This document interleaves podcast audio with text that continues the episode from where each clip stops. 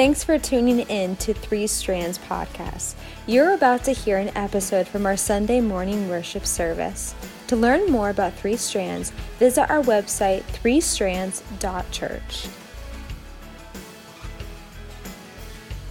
Hey, we're going to kick off this new series called Hashtag No Filter.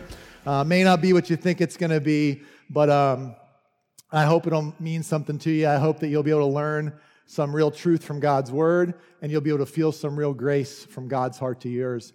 But about 10 years ago, there was a um, ad campaign that Dove, you guys know Dove, like they make soap and shampoo and stuff like that, Johnny. It's kind of girl stuff a lot of times, but you know what I'm talking about. And so uh, they make, so about 10 years ago, they came out with this new ad campaign where they were going to put out these series of commercials um, to try and help people like think, think better of themselves. You know what I mean? Particularly like that women would look at themselves in the mirror and kind of see a more beautiful version of themselves than they think they see, right?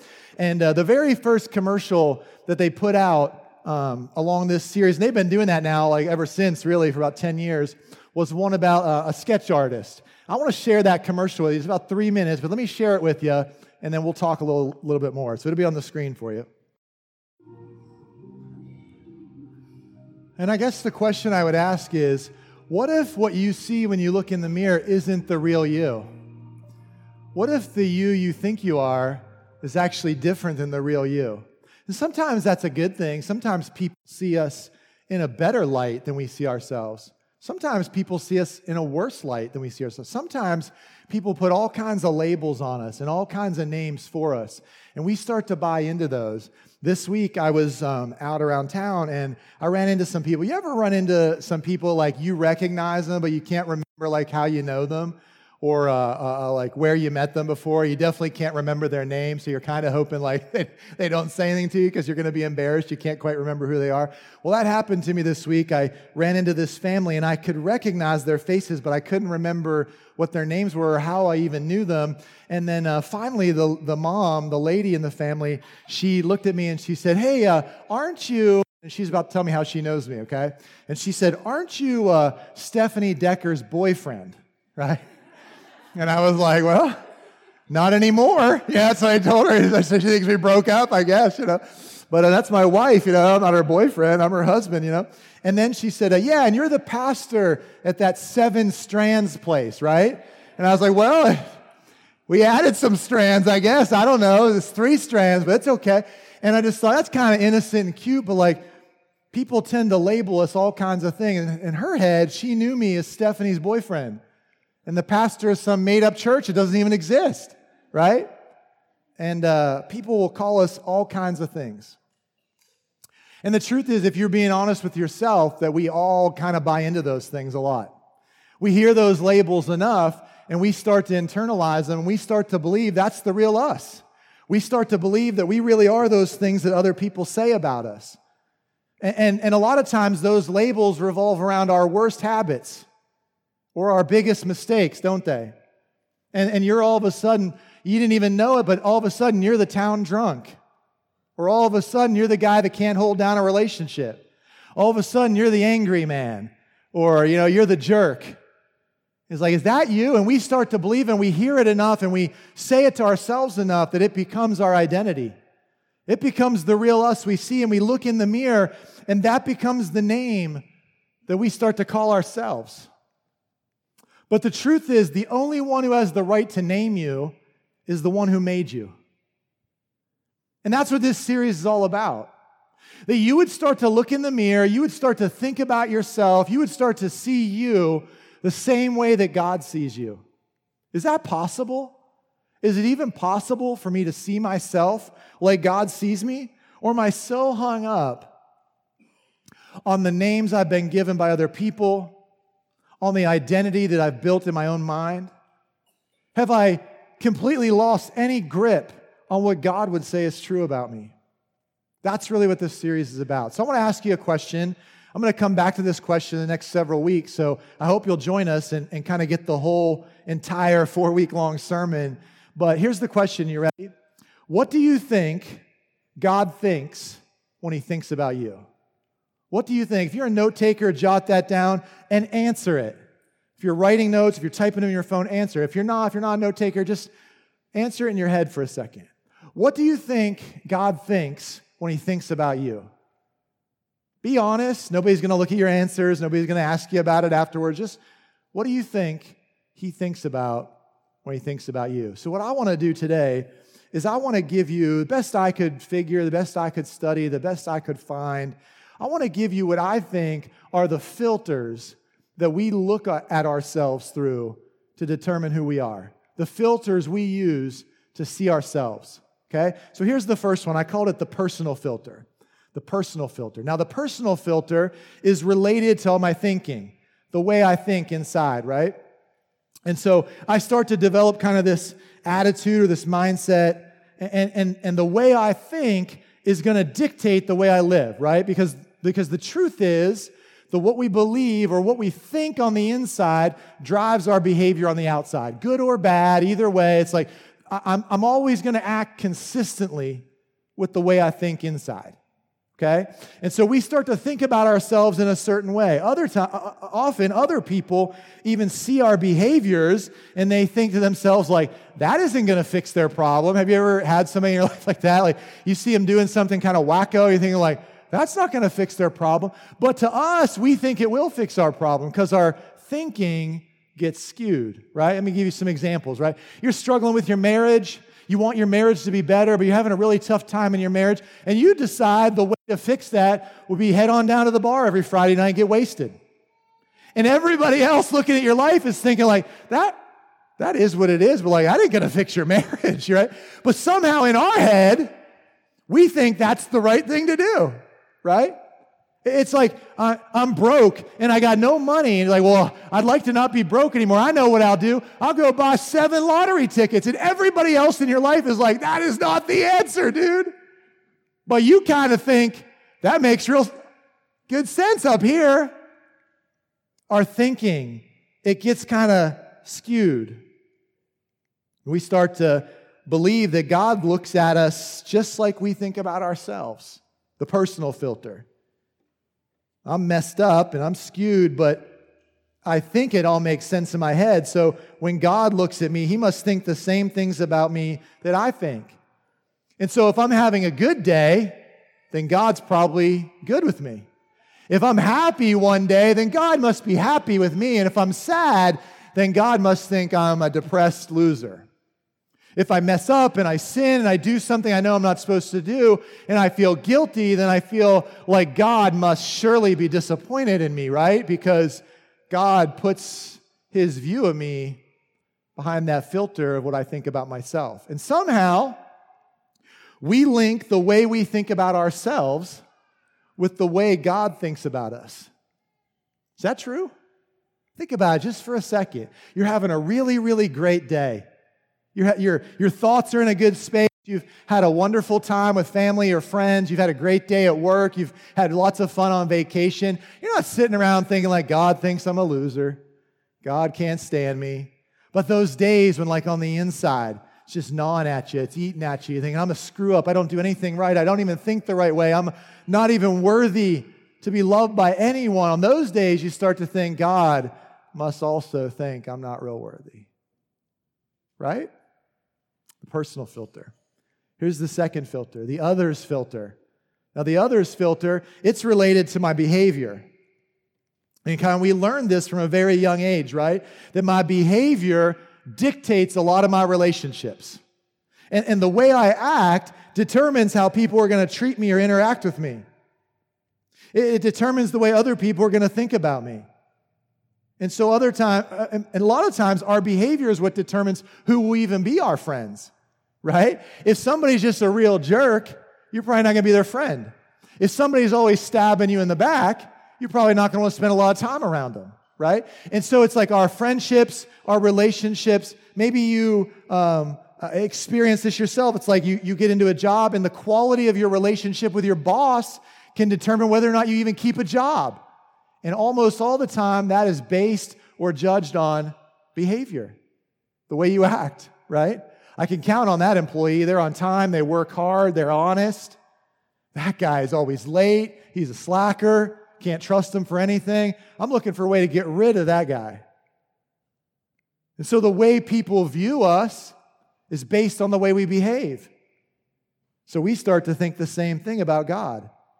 If enough people approve of me, if enough people like the things I do, if enough people laugh at what I say or encourage me for the effort I give, then I start to think God too must be okay with me. He must also approve of me. But if it feels like everybody thinks I'm a jerk and everybody's turned their back on me and everybody's criticizing everything I do, then God too must be sitting in heaven thinking like, what a screw up. What a goof. And so my opinion of what God thinks of me is linked to what everybody else thinks of me and my behavior. Here's the third filter. You ready? The world's filter. The world's filter. The world's filter is related to my performance. It's not just about my behavior, it's about the results, it's about my accomplishments. See, the world is screaming at us to link our value up to how the results play out. If I've got a lot of money, then I must be a wise, successful person. If I've been in my marriage for a really long time, then I must be a really good husband. Maybe, maybe she's just a really patient wife. But we link our view of ourselves to how much we can accomplish. If I perform well, then I'm loved well. Maybe for some of you, that's the relationship you had growing up with your parents that you only got encouragement from them or they only seemed to approve of you when you did a good job at the things they seemed to deem worthy of approval. Maybe it created in your family a sibling rivalry. Or maybe you became the kind of spouse that got super competitive about your parenting, always trying to be the better parent than the other one and rubbing it, rubbing it all in the other one's face. And everything in your life is turned into a competition where you have to achieve the highest level of everything because that's the only way that everybody will approve of you. And as long as you get to those levels, then God too must approve of you. And so your view of God gets linked to your accomplishments. You're like, God can't be very proud of me. Look at me. I'm not the pastor of a church. I'm not running my own business. I'm not, I don't even, I'm not even married yet. I don't have any, I've been divorced three times. My kids are disrespectful. And everything you've tried to do in life has gone kind of like cockeyed or flipped upside down on you. And you're like, man, God must also think I'm no good. And I'm just asking you today is this true or not? Do we look at ourselves like that? Do we look at ourselves and determine that the real us is whatever we think it is? And so some days it's a good us, and some days it's a bad us, and some days it's a worthy us, and some days it's a despicable, unworthy us, and it's always up and down. And is it true or is it not true that, that we link our view of ourselves and what we think God thinks of us to the way we behave? Is it true or is it not true that we tend to link our value and our worth to our achievements and our accomplishments? It's a hard way to live. Here's the thing I, I, don't know if I think I put all three of them in there. Did I put all three of those in there? These three things, they all have one word in common. I'm going to give it to you. If you're a note taker, it won't be real hard to write down. It's just two letters, okay? These three things have one word in common it's the word do. They all revolve around what I do. They all revolve around me and what I do with my life. Now, we'll, we'll come back to that in just a second, but think about it for a second. If I'm doing the right things, I'll think the right things. If I'm executing my life the right way and living out my five year plan, then things will fall into place and I'll start to think the right way about myself. If I do what is right, God loves me. If I do what is wrong, He doesn't love me. But what if that's not true? What if your thinking and your behavior and your accomplishments don't have anything to do with what God thinks when He thinks about you? What if God loves you way more than you love you? And what if God loves you way more than they love you? And what if God loves you way more than you think He loves you? See, the problem we've got is a perspective problem. And I want you to know that what this series is going to be about and what we're going to teach and, and kind of show in God's word over the next three weeks after today is that you're just one change of perspective away from the successful life God planned for you. That you're just one change or one shift in perspective away from reaching your full potential. How about that? If it was that easy, it is. Okay, so let me give you the fourth filter. You ready? Here's the fourth filter, the only one that really works. The only one that helps you see what God actually sees when He thinks about you, or what He thinks when He thinks about you. You ready? I call it the God filter. Now, the God filter isn't based on my thinking, or it isn't related to my behavior, and, and it doesn't have anything to do with my accomplishments. The God filter is related to Jesus Christ. When God looks at me, when He thinks about me, when He thinks about you, come on now, this is hard to hear, and you may not believe it at first, but what He sees is all the beauty and the goodness and the perfection of Jesus. That's the God filter.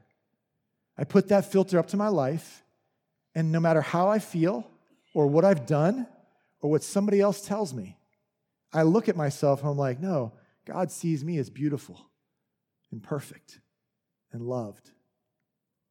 The God filter. It's a shift in perspective. It's a change in the way I think and a change in what I value. I want to prove it to you. Let me show it to you in God's word, okay? Second Corinthians chapter 5, verse 21. Listen to this verse. For God made Jesus Christ, who never sinned, to become sin itself on our behalf, so that we could be made right with God through Christ. In Galatians chapter 13, verse 3, Paul writes this But Christ has rescued us from the curse pronounced by the law. When he was hung on the cross, he took upon himself the curse for our wrongdoing. In the Old Testament, in Isaiah chapter 53, verses 5 and 6, he, the Messiah, was pierced for our rebellion, crushed for our sins. He was beaten so we could be whole. He was whipped so we could be healed. All of us, not just you, not just the ones who feel the dirtiest, all of us have left God's path to follow our own.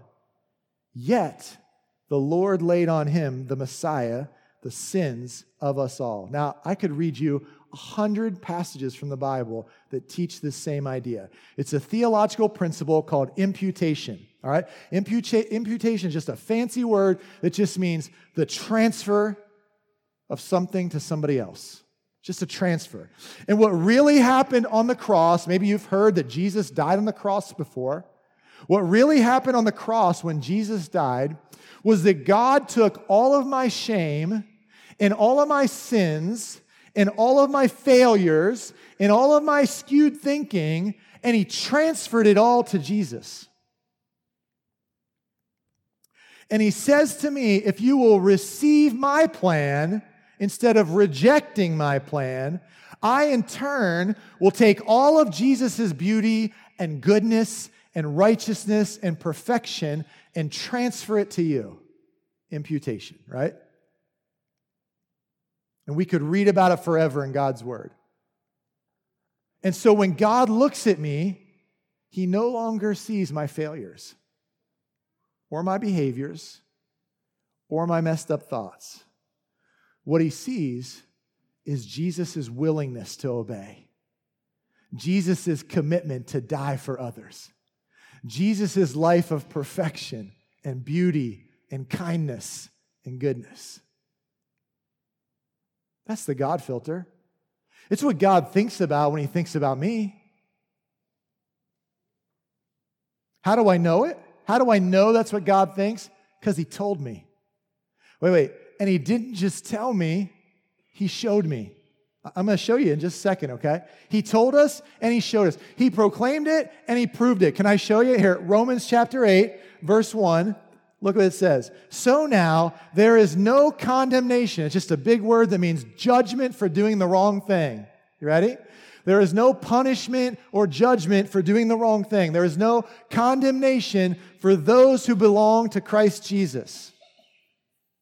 Verse 2 And because you belong to him, the power of the life giving Spirit has freed you from the power of sin that leads to death. Do you get it? What happened at the cross was God took everything I am and put it on top of Jesus, and the cross covers all of it. He took everything Jesus is and he put it on me. And now when he looks at me, all he sees is Jesus. At the cross, God treated Jesus like he was David so that he could treat David like he was Jesus. Do you get it? That's what God thinks about when he thinks about us. That's what God's thinking when he looks at you. Oh, there's one of my kids. I want them. Receive my plan. I want you. I want to give you everything Jesus has been. Do you get it? Here's that word again. You ready? Do. See, here's our problem. We got this idea in our heads that everything I do is how God values me. That everything I accomplish and think about and, and live out each day, that's what God thinks. But, but we're skewed. We think wrong. Maybe we think wrong because somebody told us the wrong thing so many times. Maybe we think wrong because our own heart just can't accept the fact that God would care about me. Maybe we think wrong because nobody ever told us the truth that God really loves us and thinks this way about us. But all I know is we started to write down in our head what God values about us. Maybe long ago when you were a kid, maybe just recently, I don't know. But we started to write down what God thinks about when He thinks about us, and we started writing the letter D, and we started writing the letter O. We looked at it like, dude, that makes sense. God thinks of me based on what I do. And we just stopped writing. And we just concluded that God judges me and thinks about me and loves me or loves me not based on what I do. But we just didn't get the whole picture. You just needed to keep writing because there were two more letters. God doesn't love you or think about you or judge you based on what you do. He does all of that. He views you based on what Jesus has done. You're just missing half the picture. You're just missing a couple letters. If we'd have just kept writing instead of believing the lies that other people tell us about ourselves, instead of believing the lies that we feel inside about ourselves, instead of believing some made up fairy tale that God never said, we'd have written the whole word and realized that God views us based on what Jesus has done. So, can I give you three things? There are a hundred probably, maybe 150, I don't know. There are tons of things that God has said are true about you. Can I just give you three of them this morning? Here's the first one. You ready? He says, You are chosen. You are chosen. And I wrote them with I because I wanted you to write it down I. It's easy to believe maybe it's somebody else is chosen, but sometimes hard to believe God would really choose me. I am chosen. And the more chosen I feel, the less rejection matters. You understand that? The more chosen and special and unique I feel to somebody, the less somebody else's rejection makes a different, difference in my heart. In fact, if I feel chosen and special and unique by God, rejection just becomes my reminder that there's somebody greater that loves me. It just reminds me inside that I have a, a, a father who cares and loves me no matter what.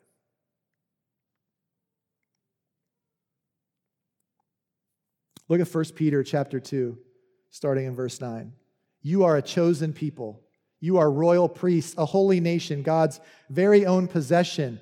As a result, you can show others the goodness of God. That's the Holy Spirit. For he called you out of the darkness into his wonderful light. Once you had no identity as a people, now you are God's people. Once you received no mercy, now you have received God's mercy. Listen, I, if you missed everything else, can I just share this with you real quick? The word the Bible uses the most to describe what God feels when he thinks about you, the word the Bible uses the most to describe the emotion God has when he thinks about you is not hate, and it is not anger, and it's not disappointment. The word the Bible uses the most to describe, I got it, you guys.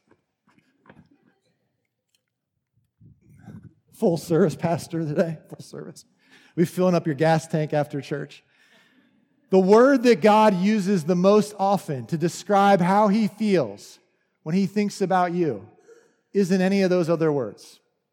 It isn't anger, hate, disappointment. The word used most often in the Bible to describe how he feels about you is compassion. That God looks at you and he feels the pride and joy that a dad feels for his kid. That he looks at you and he feels the nurturing, safe love that a mom feels for their son or daughter. That he looks at you with unending, overwhelming, never failing, never changing his word, never turning his back love. That's what God thinks of you. When I asked you earlier to make a mental note or to jot down in your notes, what do you think God thinks when he thinks about you? I wonder how many of us said, He just loves me like crazy. Or how many of us thought, He thinks I'm okay. he's probably a little disappointed in me sometimes, happy with me other times. I wonder what you said. I wonder what words you used because you are chosen by God to receive mercy. Here's the second thing I want to share with you he says about you. He says, You are complete. Whew, I don't feel complete. I feel insecure. But my insecurities flow from feeling incomplete. As long as I try to be complete by puffing myself up on the inside or by performing on the outside, I'll always feel insecure. But God looks at me and He says, You are complete, not because you earned it, not because you do the right things, but because I transferred the completeness to you from Jesus. My wholeness comes from believing the truth that God says, that I'm safe in His hand, that I am complete because of my connection with Jesus. Look at Colossians 2, starting in verse 10. So you also are complete through your union with Christ. Verse 12. For you were buried with Christ when you were baptized what are we doing today? And with him you were raised to new life because you trusted the mighty power of God who raised Christ from the dead. You were dead because of your sins. Then God made you alive with Christ. He forgave all your sins. He canceled the record of the charges against us and took it away by nailing it to the cross. Did we just talk about that? I'm complete. I'm chosen, I'm complete, and I'm capable. You are perfectly equipped to live the life God planned for you, fully capable of doing exactly what He wants you to do. You look around at everybody else and you think, I could never be like them. I could never proclaim the truth about God with that kind of confidence. I could never speak up in public with that kind of confidence. I could never be the kind of husband that guy is. I could never love my family like that lady does. I could never work as hard as that person do. Yes, you could. God made you capable of being exactly what He wants you to be. And anything else is a lie we think, or a lie we've heard too often, or some fairy tale we've just believed inside. How do I know it? Here's where he said it. 2 Corinthians chapter 3 verse 5. People are questioning Paul's ability and saying, "Hey, are you even good enough to preach the gospel?" Listen to what he says. It's not that we think we are qualified to do anything on our own. All of our qualifications come from God. You're qualified, you're capable, you're able to do what God wants you to do. I don't know what you think God thinks of you, but I know this. Psychology agrees pretty much universally that the way you view yourself, the value you put on your own life, your self worth is determined almost exclusively by the way you believe the most important person in your life views you. So, the best question we could ask you today is this What will it take for you to decide to make God the most important person in your life? Because if you do, you will place all the value on yourself that He places on you. This is what happened at the cross. Jesus made a way by taking my place and dying instead of me and then rising from the dead to prove that he had power over all my shame, all my sickness, all my sin, all my failures, all my messed up thinking. And not only that, but he had power over my death itself because he came back to life. And now God just looks at us and he says, I will transfer all of what Jesus is to you. And I will take all of what you are and transfer it onto that cross. All you have to do is just receive what I'm offering, not reject it, not keep believing the lie, not keep beating yourself up, not keep living like you're a nobody, not keep uh, trying to do it all on your own and basing everything that God thinks about you on what you do, but instead believing that what Jesus did is enough for you. And by asking Him to save you and surrendering your life to Him. I'm going to show it to you in just a second in God's Word, but um, I forgot to bring my uh, Christian coin today. I have a Christian coin, it's real holy. I don't know. I don't know what that means, but so I have a Christian coin, but I forgot to bring it. But just imagine with me for a second, I'm holding up a coin. I shared this with our church, our last baptism service, too. And if I was holding up a quarter or a 50 cent piece or something like that, nobody in the room would disagree that I was holding up one coin. But they would also not disagree if I said, hey, this coin has two sides, right? That's what being a Christian is. It's one coin, it's one moment in time, it's one point in history one decision you make, but it's got two sides to it. Can I give you both sides? And I'll show them to you in God's Word. The first side of the coin is salvation. It's I recognize I'm so messed up, I can't fix myself. And so I cry out to God, God, will you save me? Save me now and save me into eternity because I can't do it myself. And as long as I keep thinking I can do it myself, then God can't help me. But if I ask Him to save me because of what Jesus did for me, He will save me. You got it? Salvation. But that's incomplete. The other side of the coin is surrender. You got to drop everything you are and follow Jesus. And there is no such thing as salvation without surrender. And there is no such thing as Christian surrender without salvation. Do you understand if you're asking God to save you, but you're not surrendering to Him, then you think God is Santa Claus. That you just get to make a wish and He makes all your dreams come true. That's not what God is. That makes you the God, actually. And, and, if you think you can just live a life of Christian surrender without recognizing that Jesus had to take your place and you need him to save you because you can't do it yourself, then you're just trying to get to heaven based on how good you can be. And both of those sides of the coin by themselves come back to I believe all my value, all my worth, all my eternal destiny, all my success, all hinges on what I do. But both of them together, both of them together prove that I can't do it. And what I need is what Jesus has done. Do you get it? It's super simple. I often tell people it's like a Rubik's Cube. I can tell you how to do it in about 10 seconds. But it's really hard to like step out and do it, isn't it? It's hard to look God in the face and be like, God, I can't figure this life out on my own. Will you save me? And it's hard to look God in the face and say, God, your son is worthy, and I will follow him whatever he tells me to do, whatever it costs me. It's hard. I get it, it takes courage. And that's why many people walked away from even Jesus. Walked away sad, walked away refusing to, to surrender, walked away refusing to need his salvation. But here we are in this moment. And you might have come to see somebody get baptized today. You might have come because you come here every week. You might have come because a mom or dad made you come. You might have come because somebody guilted you into coming. We've had that before. That's okay. But God knew you were going to show up today. And I knew you were going to show up today. And whether you were planning to come today or not, we were planning for you to come.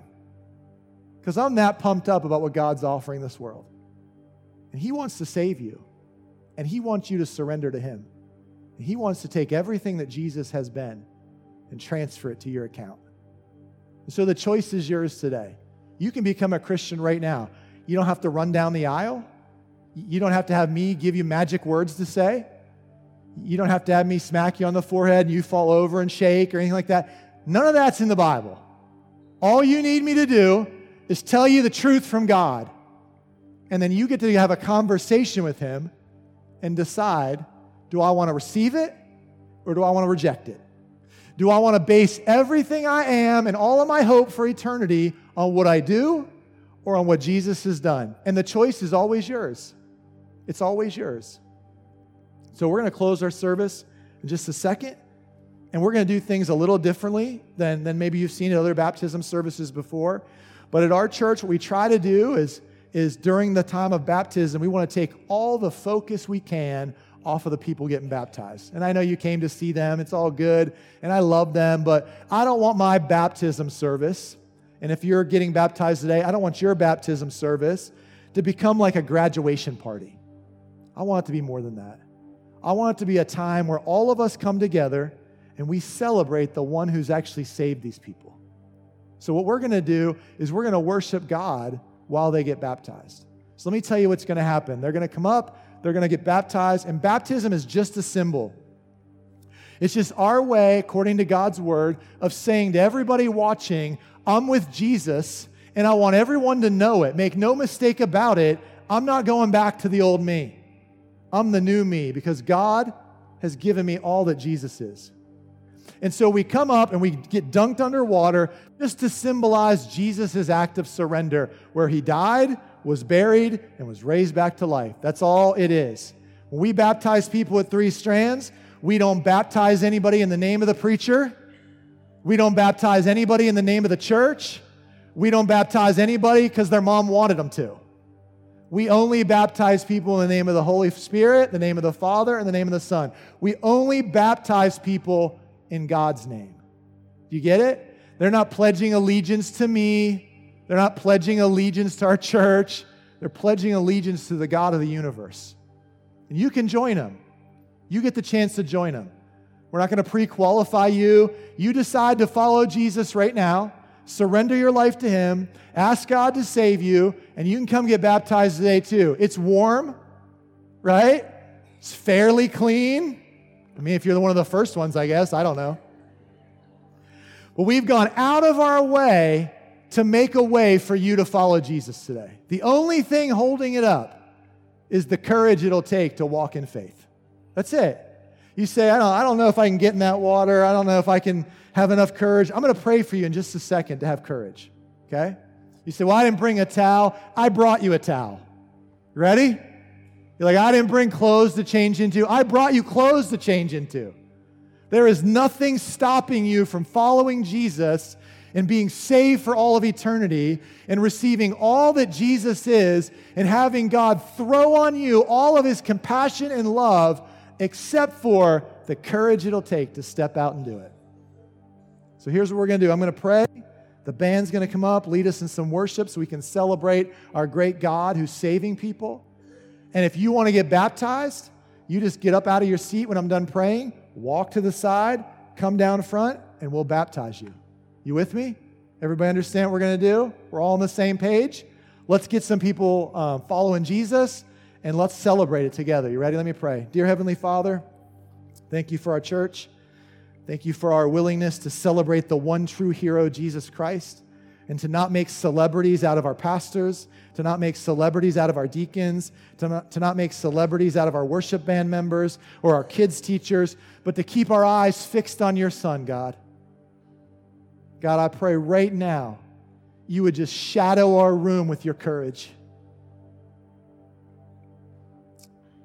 that you would convince the seeker, the one who's sitting there right now feeling ashamed of the way they've lived, feeling like there's no way God could choose them, or no way God has made them capable, or no way God could ever give them his compassion, that you would give them the courage it takes to simply say to you, I surrender everything I am.